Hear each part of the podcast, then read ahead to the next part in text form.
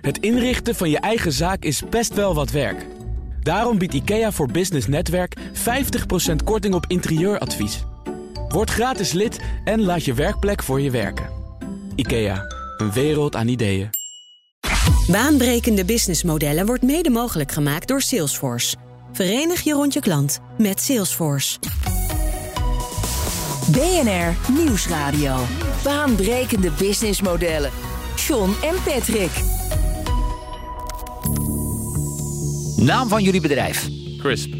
Bestel je wel eens stiekem wat bij een concurrent, gewoon om te testen? Zeker. Wat is het geheim van een goede klantenservice? Oprecht er een mening over hebben.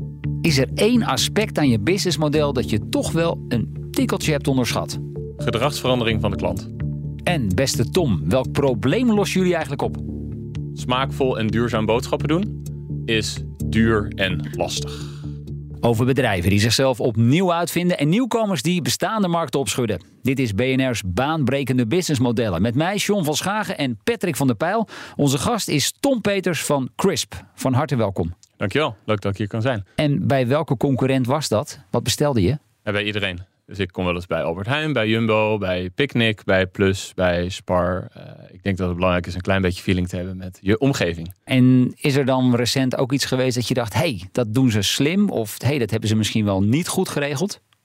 Um, um, een onderdeel wat wij net gelanceerd hebben bij Crisp is dat we naast foodproducten ook non-food producten verkopen. Met name om je uh, eigenlijk te helpen in je, je alledaagse soort van bezigheden in huis.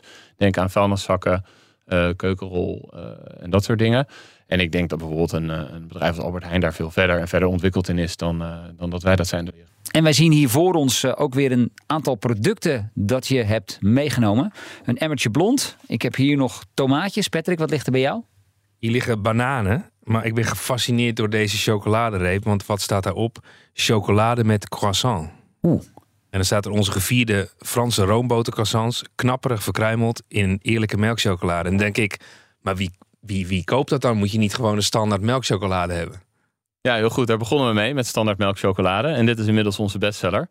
En ik zag je al kijken een beetje pulkje, pulken aan, het, uh, aan, aan de verpakking om hem open te maken. Um, dus een knipoog naar een van onze best verkopende producten. Dat zijn onze croissantjes. En dan heb je een pain au chocola, dus een croissant met chocolade erin. Hebben wij hier chocola gemaakt met croissant. En het is nogal lekker en dat vinden onze klanten ook. En wat misschien wel even goed is om te vertellen, deze producten komen niet van een superunie of een Edeka waar Picnic bestelt. Hoeveel leveranciers hebben jullie? Ja, dat is een heel goed punt. Dus wij hebben bij oprichting eigenlijk bedacht dat de kwaliteit van je maaltijd bepaald wordt door de kwaliteit van je ingrediënten. En als je kijkt naar de wereld van voedsel, dat er eigenlijk een waarheid is in de hele wereld. En dat is dat de beste kwaliteit in de regel niet te vinden is bij de allergrootste fabriek. En ook niet eens bij de allergrootste akker, die al 30 jaar lang altijd maar één ding verbouwt daarop. Dus we hebben een business gebouwd waarbij we de longtail van het hele gefragmenteerde leverancierslandschap aan kunnen bieden aan de consument. En momenteel houdt dat in dat ik meer dan 800 verschillende leveranciers. Zo. Maar, was dat dan gedreven vanuit een soort last mile, hè, wat je nu ook al ziet, van het moet duurzaam, we moeten kortere afstanden? Of vanuit een assortiment waar je uh, zegt van het moet gezonder? Wat, was de hoofdreden daarvoor? Nee, beide is gedreven vanuit um, de consument en de wens. Dus ik denk een, een wens om, om beter te eten. En dat kan zijn smaakvoller uh, en, en meer verantwoord, in de breedste zin van het woord, beide. Um, en om dat te bereiken, heb je veel partners nodig. Dat haal je niet bij een groothandel. Want dan duurt het zeg maar langer van bron naar consument. Dus je hebt een korte keten nodig om versheid, kwaliteit, maar bijvoorbeeld ook transparantie te kunnen brengen. En nu draait het bij Crisp dus om vers en gezond. Op jullie website staat ook Pontificaal, de supermarkt-app voor knettervers eten. Ben je hiermee nu een alternatief voor de markt of speel je hetzelfde spel als Picnic? Ja, goede vraag. Dus wat we zien is dat um, ehm, 9 van de 10 klanten die bij ons winkelt, komt niet bij de zaterdagmarkt of de woensdagmarkt vandaan. Ook niet bij de bakkerslager groenteboer uh, of bij de vishandel. Maar komt bij de grote supermarkt vandaan. Dus de meeste mensen, voordat ze bij Crisp shopten, uh, deden hun boodschappen bij Albert Heijn of Jumbo. En ben je daar dan ook echt een online supermarkt mee? Of zien jullie jezelf meer als online verswinkel? Ja, ik weet niet zo goed wat beide eigenlijk betekent vandaag de dag. Uh, ik denk dat beide een beetje misschien ouderwetse termen zijn. Wat wij proberen te bouwen is een plek voor je dagelijks eten. En om dat goed en gemakkelijk te doen voor jou eh, bieden we alle producten aan die je daarvoor nodig hebt. Dus we zijn een compleet aanbod. Het is niet dat je ergens anders heen moet om op maandag te kunnen eten. Of woensdag of op zondag op je verjaardag als je visite voorbij hebt. Ehm, Dat vind Dat- ik inderdaad wel een interessante. Want mijn, mijn idee was namelijk dat jullie een soort, ja, misschien een beetje exclusief, mi- misschien een beetje plus. Maar je zegt eigenlijk, wij hebben hetzelfde ruime assortiment als een Jumbo online, als een Albert Heijn. Correct. Dus wij eh, voorzien in dezelfde behoefte, namelijk dagelijks eten. Wij doen dat, naar mijn mening, ietsje slimmer. Dus we hebben een compacter assortiment. Voorbeeld, ehm, als je eieren koopt bij een van de grote supermarkten, dan kan je in de regel, als je het nu bijvoorbeeld op je telefoon in typen, kiezen uit ongeveer 20 soorten eieren. Ehm, ik denk, en ik denk overigens dat jij dat ook denkt, dat dat Waarom? niet per se nodig is. Inderdaad, Ja. toch is dat zo. Letterlijk bij iedere supermarkt. Hè? Ehm, wij hebben twee soorten eieren en misschien moeten dat op den duur drie zijn. Dat zou zomaar kunnen. Dus in die zin zijn we een stukje efficiënter en slimmer georganiseerd. Dat helpt jou volgens mij ook met een stukje keuzestress. Ehm, maar wij voorzien mensen van boodschappen voor heel de week. Niet alleen in het weekend. Ehm daarnet gaf je aan dat je nog niet boodschappen bij ons hebt gedaan. Nou, ik nodig je van harte uit om dat een keer te proberen.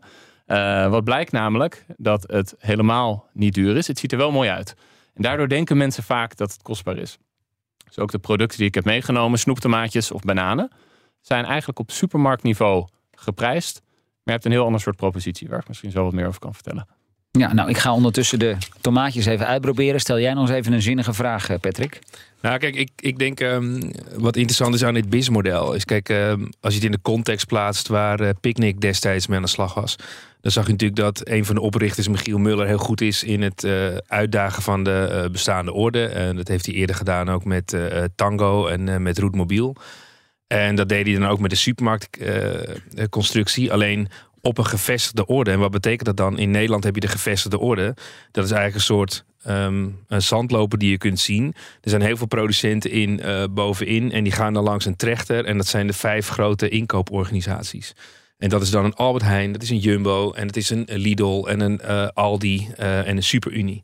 En wat ik interessant vind ehm, aan het verhaal van Crisp, die hebben dat dus helemaal niet gedaan. En die hebben het zichzelf ongelooflijk ingewikkeld gemaakt. Want dan zeg je nou, ik ga uiteindelijk wel naar al die andere partijen die niet daar het aanbod komen leveren. En ik ga dat zelf organiseren. Dus dan is het ook eigenlijk heel moeilijk qua businessmodel of concept om jullie te vergelijken met zo'n eh, andere partij. En eigenlijk zeg je wel stiekem, je hebt echt eh, de moeilijke, weg eh, gekozen. Ja, het is echt wel een ontzettend eh, ingewikkelde puzzel. Hè? Patrick die zegt het al. Ehm, laten we eens even kijken naar dat bedrijf. Hè? 2018 opgericht door jou samen met Michiel Rodeburg, Erik Klaassen en René Bink, geloof ik ook nog. Eh, destijds een seedronde van 3 miljoen euro. Nou, we hebben het je net horen vertellen. De producten komen zoveel mogelijk bij de producent rechtstreeks vandaan. Hè? Vis bij de visafslag, groente bij de boer. Eh, nauwelijks voorraad, maar een just-in-time model. Hoe hebben jullie dat georganiseerd? Ja, dus ik denk ver vooruitkijkend naar hoe de wereld zou moeten werken. Daar oprecht een mening over hebben en dan terugwerken naar vandaag. In plaats van kijken naar hoe werkt de wereld vandaag en kan ik dat 1% beter doen. Ik denk dat die laatste aanpak misschien ook interessant zou kunnen zijn voor de korte termijn, maar in de regel op lange termijn heel erg oninteressant is om veel tijd, moeite en geld in te steken. Ja, en dan kom je eigenlijk terug op een van de, nou, de waarden die ik net noemde. Hè? Dus eh, de kwaliteit van je maaltijd wordt bepaald door de kwaliteit van de ingrediënten. En daar zijn we naar gaan kijken van hoe ontsluit je dat nou eigenlijk? Nou, en dan blijkt dat je dat dus niet halverwege de keten moet gaan inkopen. Want dan zit je alleen maar te pielen aan het einde, waar al allemaal keuzes marges. gemaakt zijn. Keuzes in hoe het verzameld is, hoe het opgeslagen is, hoe ermee om is gegaan, hoe het verpakt is, et cetera. En dan kan je gaan proberen door die keten heen terug te duwen. Maar wat vaak handiger is, is te gaan naar de oorsprong van het product. Daar vervolgens ook een mening over te hebben. Dus bij mij werken heel veel mensen die veel weten van hoe je producten moet groeien, hoe je omgaan, om moet gaan met beesten, eh, de seizoensinvloeden op groente en fruit, welke bestrijdingsmiddelen je wel en niet moet gebruiken, et cetera.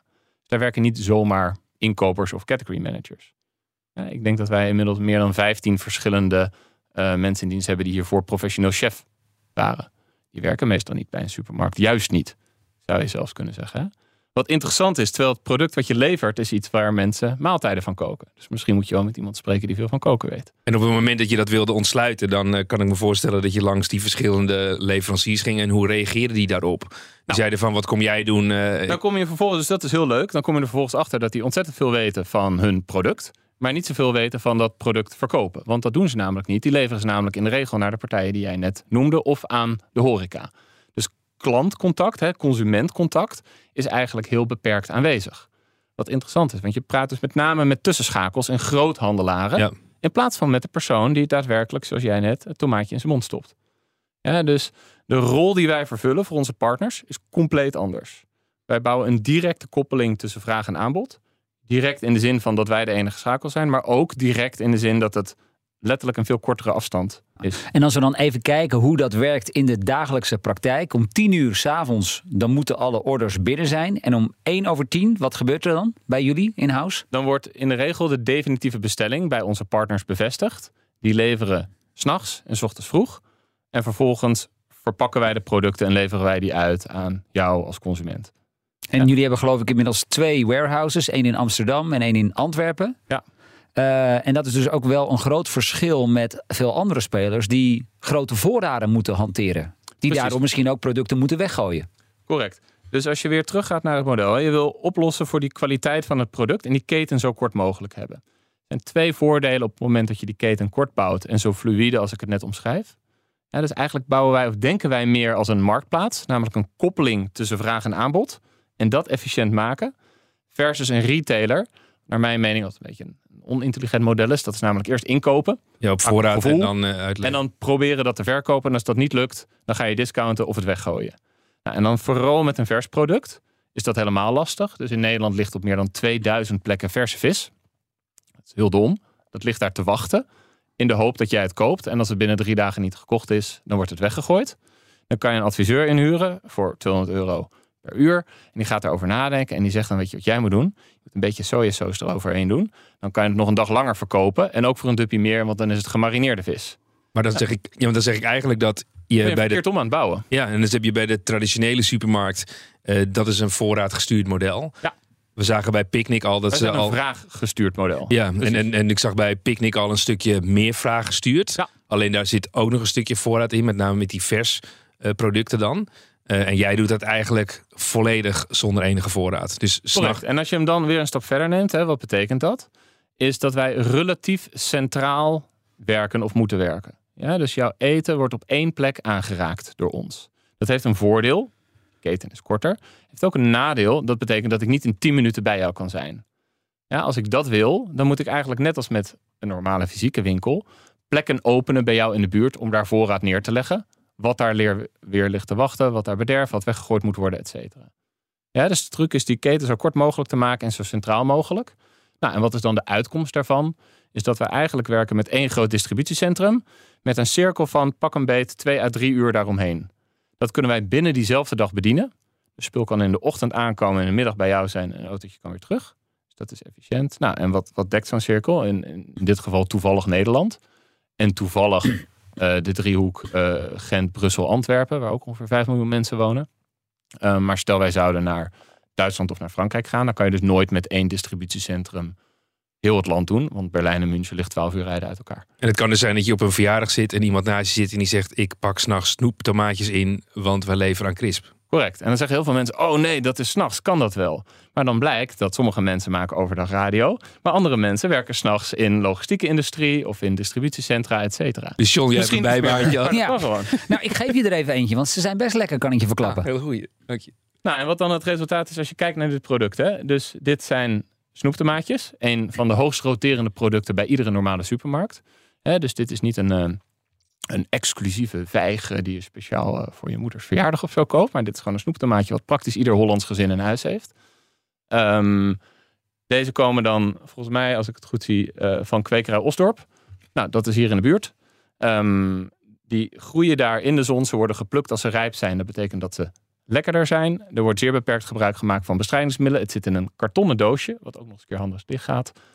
Ehm, en er werken mensen met een afstand tot de arbeidsmarkt. En de prijs van het product.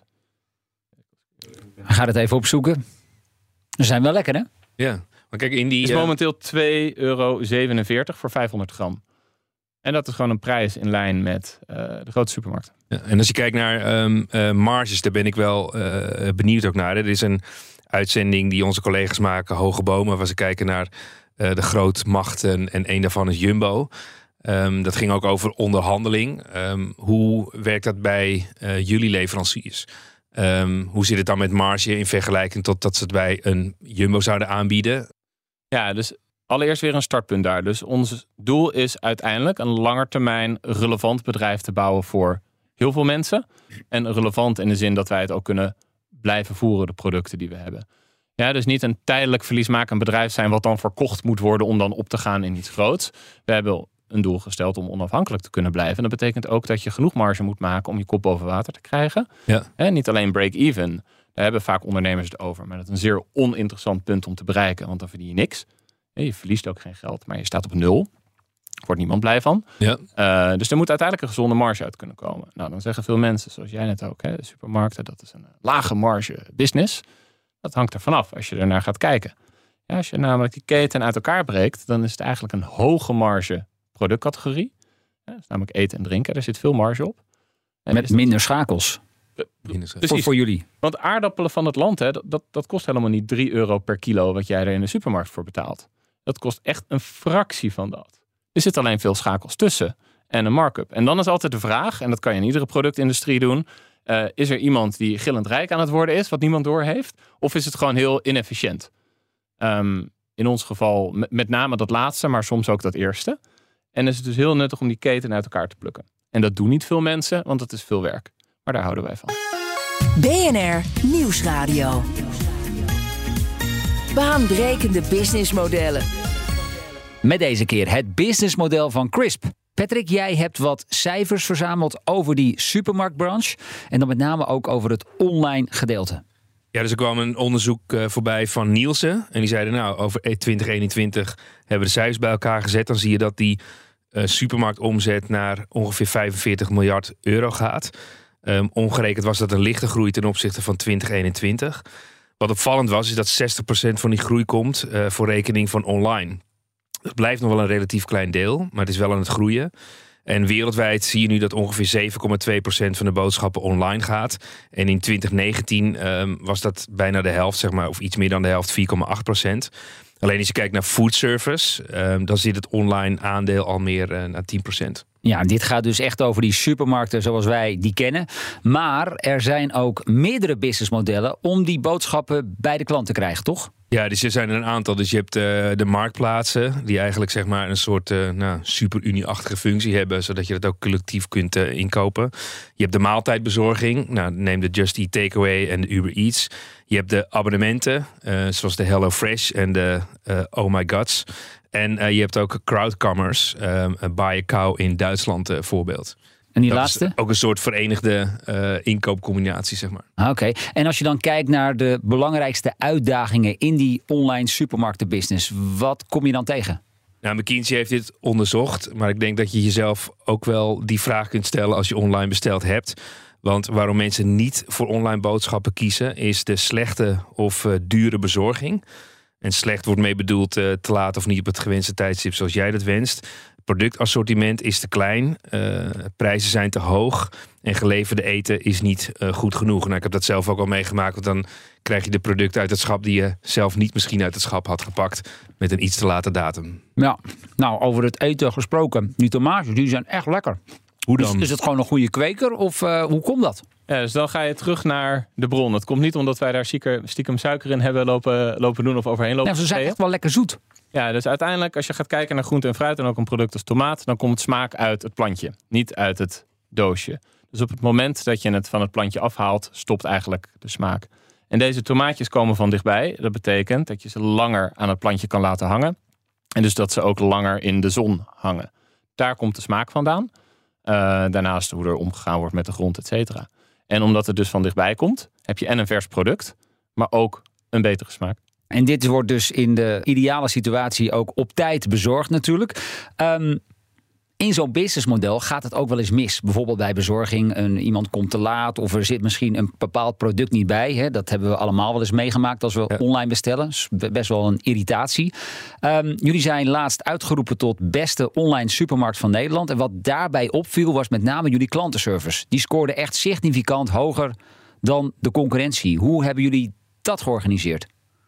Ja, dus wat ik heel leuk vond aan het onderzoek is dat dat niet uh, drie experts zijn of professoren die hun eigen mening geven. Dit was een onderzoek volgens mij onder ongeveer 44.000 consumenten. En iedereen is erin meegenomen. Ja, dus niet alleen maar een paar nieuwe spelers of een paar grote spelers, maar uh, volgens mij wel 15 verschillende partijen. Dus de grote traditionele miljardenpartijen, maar ook een aantal nieuwkomers. En als je daar dan bovenin uitkomt, nou, dan, dan zegt dat denk ik iets. Um, je hebt het over klantenservice. Hè, en neem je dan heel goed de telefoon op. Nou, ik denk dat je dat dus veel meer als een geel productervaring moet zien. Dat is ook altijd ons startpunt geweest. We hadden het net over waar de industrie naartoe beweegt. Namelijk naar meer online. Er is uitgebreid onderzoek naar geweest. En de conclusie van al die slimme mensen is geweest dat internet is here to stay. En net als iedere andere productcategorie beweegt ook boodschappen zich naar online. Of dat dan vlot gaat of langzaam gaat, had je het vervolgens over. Dan zegt de consument, ja, als het goed gaat, dan wil ik het wel doen. Maar als ik een slecht product geleverd krijg of je komt te laat, dan wil ik het niet. Nou, vanuit die perceptie zijn we begonnen. Wie is onze klant? We hadden ons ten doel gesteld met name aan drukke gezinnen te leveren. Dat blijkt ook daadwerkelijk voornamelijk onze klanten zijn. Naast stellen die nog geen kinderen hebben of stellen waar kinderen uit huis zijn. En voor die mensen is het heel belangrijk dat je niet de hele dag thuis hoeft te wachten totdat we aankomen. Nou, dat is één. Dus op tijd komen en volledig is heel belangrijk. Ten tweede weten we, zoals we net hebben geconcludeerd, dat we met heel veel verschillende partners werken. Dat is natuurlijk een probleem. Want als er één van die lui te laat komt, dan heb je wel je vis, maar niet je tomaatjes die je zo lekker vindt. En dan moet je weer wachten. Of je kan niet koken, want dan eet je alleen aardappelen met vis, maar zonder de tomaatjes. Ja, dus wij moeten borgen dat er een goede oplossing is. Inmiddels hebben we daar uitstekende software voor. Wat het automatisch voorspelt wanneer wie waarschijnlijk te laat gaat komen en hoe we daarop kunnen anticiperen. Dat is geen standaard software, hè? Alles is in-house gemaakt. We hebben van niemand uh, software op gebied van ERP of iets dergelijks, omdat het niet bestaat. Nee. Maar stel nu dat Patrick bestelt een doosje met, uh, met eieren. Want hij gaat zelf eiersalade maken. Hij staat graag in de keuken, weten we. Uh, en hij stelt, bestelt vijf doosjes. Hij krijgt er maar twee. Hoe ga jij er dan voor zorgen dat Patrick geen ontevreden klant wordt? Ja, dus allereerst moet je die situatie voorkomen. En dat lukt dus niet altijd door te voorkomen dat jouw partner die eieren levert, niet levert. Die kan namelijk een lekker band hebben of daar kan wat misgaan. Maar vervolgens zit er nog wel tijd tussen. Dus vanaf dag één hadden wij bij ons distributiecentrum een team klaarstaan wat geen werk had die dag. Ja, die staan te wachten totdat er iets misgaat. En dan zijn ze dus beschikbaar. Dus die, die gaan niet naar huis, die stuur je niet naar huis, die staan gewoon te wachten op. Precies. Ja. En dit hadden wij bedacht voordat we ook live waren. Want we wisten eigenlijk zeker dat er wel dingen mis zouden gaan. We wisten alleen niet wat. Dus het gaat er veel meer om hoe ga je ermee om op het moment dat het misgaat. Versus of er iets misgaat. Nou, uh, dat hebben we verder uitgebouwd. In de praktijk houdt het in dat wij praktisch geen bestellingen hebben die te laat komen en dat er wat mist. Echter, mensen bestellen in de regel wekelijks bij ons. Ja, dus dat zijn zo, zomaar 50 à 60 bestellingen per jaar. Het kan natuurlijk zijn dat er een keer wel iets mist. En dan zorgen we voor een oplossing. En die oplossing is niet je geld teruggeven. Ja, dat doen wij ook, uiteraard, want je hebt het product niet gehad. Maar dat is niet een oplossing. Dat is ook niet compensatie. Dan heb jij je bestelling, maar heb je je eigen niet. Dan moet je alsnog dat op een andere manier regelen. Dus afhankelijk van het product zorgen we voor een passende oplossing. Stel en wat zou dat kunnen zijn dan? Nou, bijvoorbeeld, uh, als het stormt op zee, dan gaat kabeljauw dieper zitten. Ja, dan kan het zijn dat er aanzienlijk minder kabeljauw is gevangen dan verwacht. Kabeljauw is een vis die relatief veel wordt gegeten hier in Nederland, want het komt uit de buurt. Um, jij wilde graag kabeljauw eten, kan dan niet. Ja, wat wij dan vaak bedenken is: oké, wij zorgen wel dat er een andere soort witvis dan beschikbaar voor jou is. Wij communiceren met de consument over WhatsApp. Niet per e-mail, want daar zit je niet de hele dag op, al helemaal niet meer. Maar je zit op het medium waar jij eigenlijk de hele dag thuis bent. En wij vragen aan jou van, hey, product is er niet. Wil jij misschien dit vervangende product, zodat je alsnog een complete maaltijd hebt? En uiteraard krijg je je geld terug en leveren dat product gratis aan jou. En Tom, wat mij opvalt is dat je ongelooflijk veel weet te duiden wat de finesses zijn in wat klanten wel en niet willen. Uh, en wat bedoel ik daarmee is dat natuurlijk je weet, hey, je komt te laat en dat is niet fijn. Alleen jij kan het op een hele goede manier duiden en ook um, aangeven dat compensatie eigenlijk helemaal niet relevant is. Hoe komt dat? Zit dat in jullie DNA of, of hoe? Ja, ik denk dat uh, relatief veel bedrijven um, worden bestuurd uh, door mensen of zijn opgericht door mensen die niet per se hun eigen bedrijf hun beste klant zijn. Um, Michiel, Erik en René zijn een bedrijf gestart waar we zelf uitstekende klanten in zijn. Het is letterlijk een product wat ik iedere week gebruik. Uh, we lossen namelijk ook het probleem op wat wij zelf hadden. Mhm. Allemaal hebben wij een gezin. De een woont in een grote stad hier in Amsterdam en de ander woont in een dorp. Maar de gemene delen daar is dat je relatief weinig tijd hebt. Ik denk ook zodra je kinderen hebt, word je ermee geconfronteerd of koken nou wel of niet je hobby is, maar dat het uitmaakt wat je eet. Als jij de hele dag kroketten en frikandellen eet en cola drinkt, prima. Maar ik ken eigenlijk niemand, en ik heb er ook nog nooit een verhaal van gehoord, dat je dat ook de hele tijd aan je kinderen geeft. Ja. Dus je moet daar wat mee. Ehm, maar vanwege gemak eindig je in de supermarkt. Terwijl je eigenlijk liever ja, misschien eh, bijvoorbeeld de visafslag in IJmuiden zou willen gaan, zoals ik. Maar Nou, bijvoorbeeld daar bouwen we een oplossing voor. Ja, maar het andere wat ik dacht dat je naartoe zou gaan, is dat ook als je op zo'n hoofdkantoor zit in, en een bestuurder of een manager bent, dat je uiteindelijk ook weinig klantcontact hebt. Ehm, maar ik hoor jou bijna alsof jij aan alle deuren eh, staat en begrijpt wat die klant wil en ehm, hoe die Ja. dat ervaart. Ja, klopt. En ik denk dat, dat ik daar niet de enige van ben binnen ons bedrijf, maar, maar praktisch iedereen. En jullie hebben wel eens andere mensen van ons gesproken. En volgens mij kwam daar exact hetzelfde gevoel bij. En als je bij ons op kantoor komt, kom je met de lift naar boven, hier midden in Amsterdam. En dan is het grootste en drukste team wat er zit, is de klantenservice. En die zit ook echt midden in het gebouw, hè? Precies, op de beste. Letterlijk en figuurlijk. Ja. Ja, als centraal punt. Ehm, laten we ook nog eens even inzoomen op jullie gemiddelde orderwaarde. Dat is ook natuurlijk wel belangrijk om dat model rond te krijgen. Wat kun je daarover zeggen? Ja, gemiddelde orderwaarde bij ons ongeveer 85 euro ex-BTW. Ja, en een gemiddelde bestelling bestaat ongeveer uit 40 producten. Dus dat is een behoorlijk volle boodschappenkar. Ja, misschien wat belangrijk is om te begrijpen, is dat dat niet 100% is van wat mensen eten in een week. Dat is stiekem nog een stuk meer. Dus dat betekent niet dat wij op 100% zitten van wat we zouden kunnen behalen. Betekent dat dat mensen uiteindelijk toch nog naar de winkel gaan? Zeker. Maar als je aan de CEO van Jumbo of Albert Heijn of Picnic zou vragen van is het mogelijk om een 100% service te bieden zodat mensen nooit meer ergens anders heen gaan? Dat zijn allemaal goede, goede bestuurders die zullen allemaal zeggen dat kan niet. Ja, dus het gaat erom om zo ver mogelijk te komen. Maar voor het laatste stukje wat mensen uitgeven moet je ontzettend veel producten toevoegen. Dus wij zijn gestart op het punt dat wij de meest relevante zaken aan jou willen bieden. Nou, wat zijn dat? Bijvoorbeeld groente en fruit, zoals hier op tafel ligt. Ja, dus de meeste items bij iedereen in het gezin die je wekelijks koopt, is groente en fruit. Ja, sommigen kopen ook vlees erbij en anderen weer niet. En er zijn allemaal verschuivingen gaande, maar groente en fruit is altijd aanwezig. Daarnaast is dat een product dat vers is en waar kwaliteitsverschil opmerkbaar is. En als het aantrekkelijk geprijsd is, dan verkoop je er veel van. En als het poepie duur is, dan verkoop je heel weinig. Ja, dus dat is heel relevant om die hoek eigenlijk te ownen. Dus wat je ziet bij ons is dat wij heel goed zijn in groente, fruit, zuivel, brood, vlees, vis.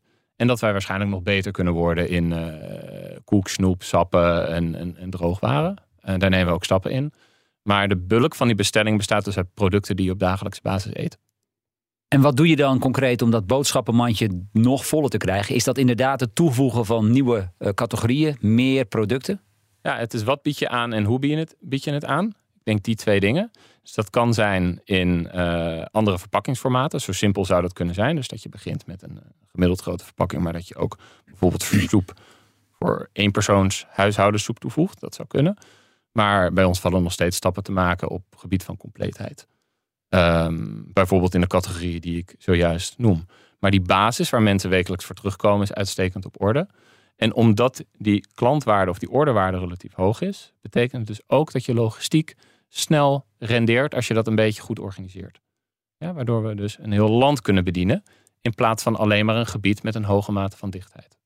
En wij bestuderen heel veel BIS-modellen. Dat is BIS-models Inc. We doen niet anders. En waar we altijd gefascineerd door zijn, is die BIS-model verschuivingen. Dus zeg maar zo'n BIS-model shift. Wat is in die loop der jaren is opgevallen, dat bijvoorbeeld destijds toen Nike kwam met ja, je kan je eigen pers- personaliseerde schoenen eh, maken, was dat maar uiteindelijk een heel klein aandeel van het geheel. En ik ben heel benieuwd, en we hadden het net over die 45 miljard eh, omzet per jaar. Zie je uiteindelijk voor CRISP dat je zegt van hé, hey, ik verwacht over een paar jaar eh, met onze oprichters dat we naar een bepaald percentage gaan naar de bediening van de markt. En bedoel ik niet per se marktaandeel, maar naar een bediening. Of zie je dat uiteindelijk ook eh, een supermarkt eh, hetzelfde spel kan spelen als jullie? Dus allereerst is de categorie waar ons wij eh, in begeven, dus food retail of, of, of boodschappen doen, is by far de grootste productcategorie die er is.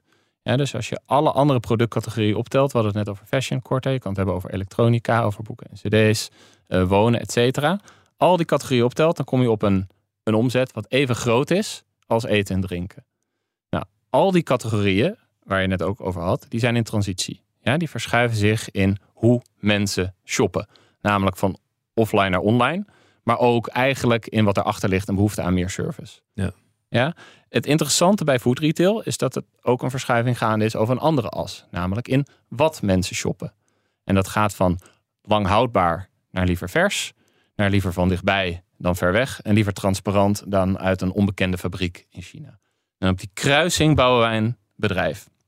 En het gevolg daarvan is, is dat de markt zich voor onze voeten uitbouwt. Die komt naar ons toe.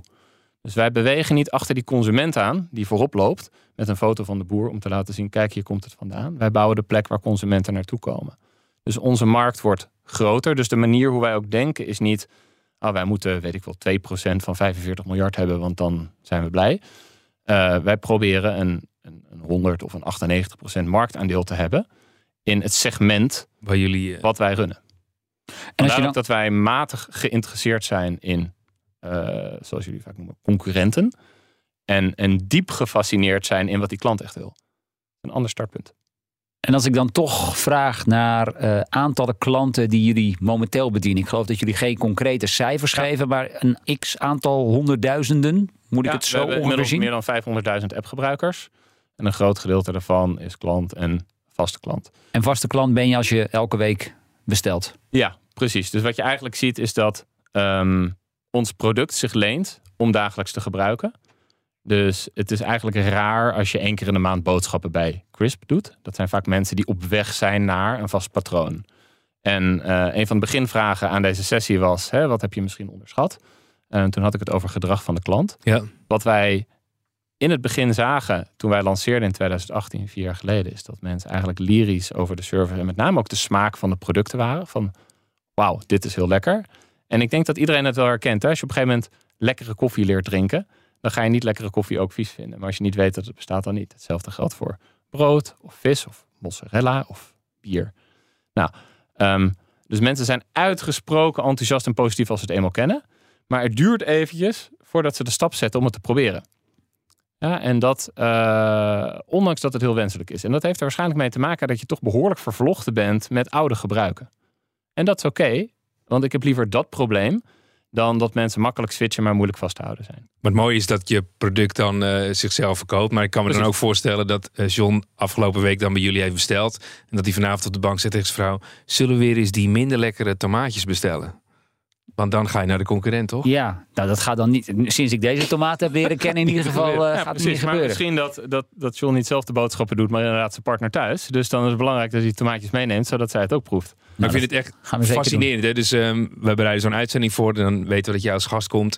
En dan um, heb je het over een markt die uh, iedereen kent. Uh, het tot lengte vandaag waar iedereen ook een mening over heeft. Maar het is jou dan toch gelukt om iets neer te zetten wat qua smaak en wat beleving, ervaring compleet anders is. Hadden jullie dat precies dat voor ogen? Of... Ja. En dan, dan, dat is totaal niet bedoeld als opzet, maar dat, dat hadden we voor ogen om te bouwen. Dat is alleen moeilijk natuurlijk. Want wat, wat ik heel leuk vind is, er staat hier bier en chocola. Dat zijn jullie niet aan het proeven. We hebben het over, over tomaatjes. Ja, dat is best wel een soort beetje saaiig product. Ja, het is al vier keer teruggekomen ja. dat ze heel lekker zijn. Ik zag dat die bier warm was, maar uh, ja. ja, nee, nee, precies. Nee, maar goed, maar dat is dus extreem relevant. En dat kan dus. En dat zit gewoon in de natuur. We hebben niet een eigen tomatenfabriek of zo. Overigens wel een fabriek die andere dingen maakt. Maar um, dat is dus een kwestie van organiseren. En dat stemt mij als ondernemer altijd heel erg positief. Want dat betekent dus dat met ja. een stukje talent en inzet en motivatie het dus mogelijk is een stukje betere wereld te creëren. Hier aan tafel en in, in heel Nederland en de landen om ons heen waar we nu naartoe gaan. Ja. Nou, wij proeven inmiddels de chocolade. Lekker hoor. Ik wil tot slot uh, ook nog even graag van jou weten. Stel dat jullie er morgen er in één klap, uh, nou laten we zeggen, 50.000 klanten bij krijgen. Hoe schaalbaar ben je? Dus we hadden de situatie toen um, de coronacrisis ontstond. En dus allereerst zijn wij als bedrijf um, relatief goed opgezet om om te gaan met eigenlijk een heel fluïde markt. En dus we zijn tijdens het jaar dat corona uh, ontstond, in 2020, zijn wij ongeveer 6,5 keer zo groot geworden. Nou, dat is heel wat. Um, ik denk dat er geen partij is die, die, die groter is geworden in die fase in termen van factoren. Uh, maar het jaar daarvoor zijn we ongeveer 4,5 keer zo groot geworden. Dus we zijn dat gewend, dat scheelt. En ook als je erover nadenkt, stel je hebt allemaal winkels of distributiecentra waar allemaal spul moet liggen te wachten. Dan moet je eerst die hele supply chain in beweging krijgen en meer gaan inkopen om meer te kunnen verkopen. En dat kost tijd. Het duurt allemaal lang. Bij ons is dat niet het geval. Dus we werken met honderden leveranciers. We kunnen makkelijk draaien en we runnen onze logistiek eigenlijk als een groot crossdock, zoals dat heet. Dus dat is heel fijn. Daarnaast werken allemaal slimme, hardwerkende, technisch handige mensen bij ons. Dus dat scheelt ook om om te gaan met verandering. Echter, nog steeds als op dat moment, en dat hebben we vaker gehad, momenteel is dat trouwens ook gaande, de vraag groter dan wat je op die dag aan kan. Nou, en dan is de vraag, hoe ga je daarmee om? gooi je je winkel gewoon open en zeg je op is op. kom maar uh, kopen wat je wil kopen en, uh, en, zo niet dan niet. Ga je misschien je serviceniveau aanpassen? Want op dat moment accepteren mensen dat zeker. Hè? Kan wel wat vaker te laat als we wat meer orders erin proppen. meer omzet, meer klanten bedienen. Wat vaker te laat. Maar ja, iedereen snapt al dat het druk is. En de aanpak die wij toen hebben genomen, is iets waar wij heel erg in geloven, is formuleer je minimum service niveau in ons geval is dat een heel hoog niveau. En groei tot dat niveau. Maar niet daaroverheen. Voorbeeld, belangrijkste eetmoment van het jaar is kerst. In Nederland en in veel andere landen. Ja, dat zijn ook de drukste dagen van het jaar, zoals je kan voorstellen. Ja, afgelopen kerst, hetzelfde nummer gedraaid als het jaar daarvoor, is een on-time in full levering van 98,5%. Dus dat betekent dat 98,5% van de bestellingen werden volledig geleverd en op tijd. En op tijd bij ons is het één uur tijdsvak wat wij committeren en we rijden op 10 minuten precies. En voor die anderhalf procent wat niet compleet was omdat er een product mist of een paar minuten te laat. Indien dat er een product mist, hebben we diezelfde dag alsnog een vervangend product gebracht.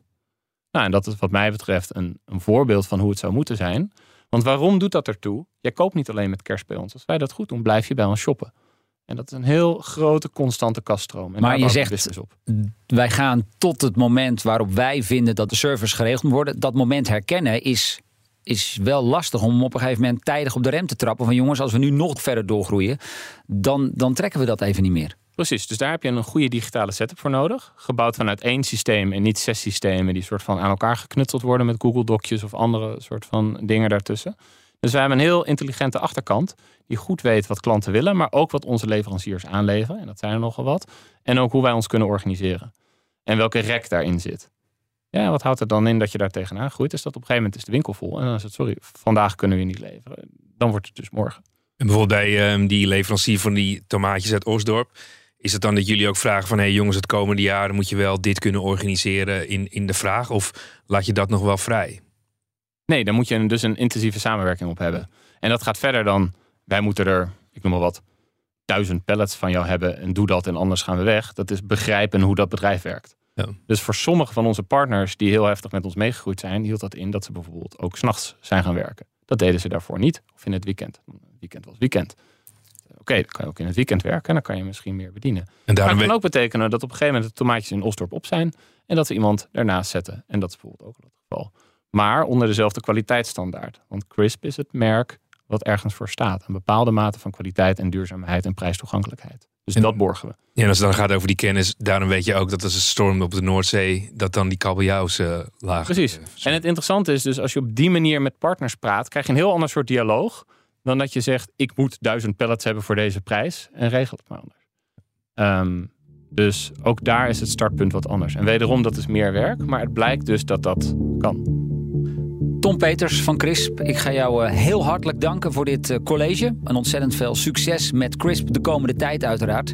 En Patrick en ik zijn er eh, volgende week weer. Nou, wil je voor die tijd al meer luisteren? Check dan ook even onze andere afleveringen die je vindt op vrijwel alle bekende podcastkanalen. Tot volgende week. Baanbrekende businessmodellen wordt mede mogelijk gemaakt door Salesforce. Verenig je rond je klant met Salesforce. Een kleine update maakt een wereld van verschil. Daarom biedt IKEA voor Business Netwerk gratis snelle interieurtips en ideeën. Word gratis lid en laat je werkplek voor je werken. IKEA, een wereld aan ideeën.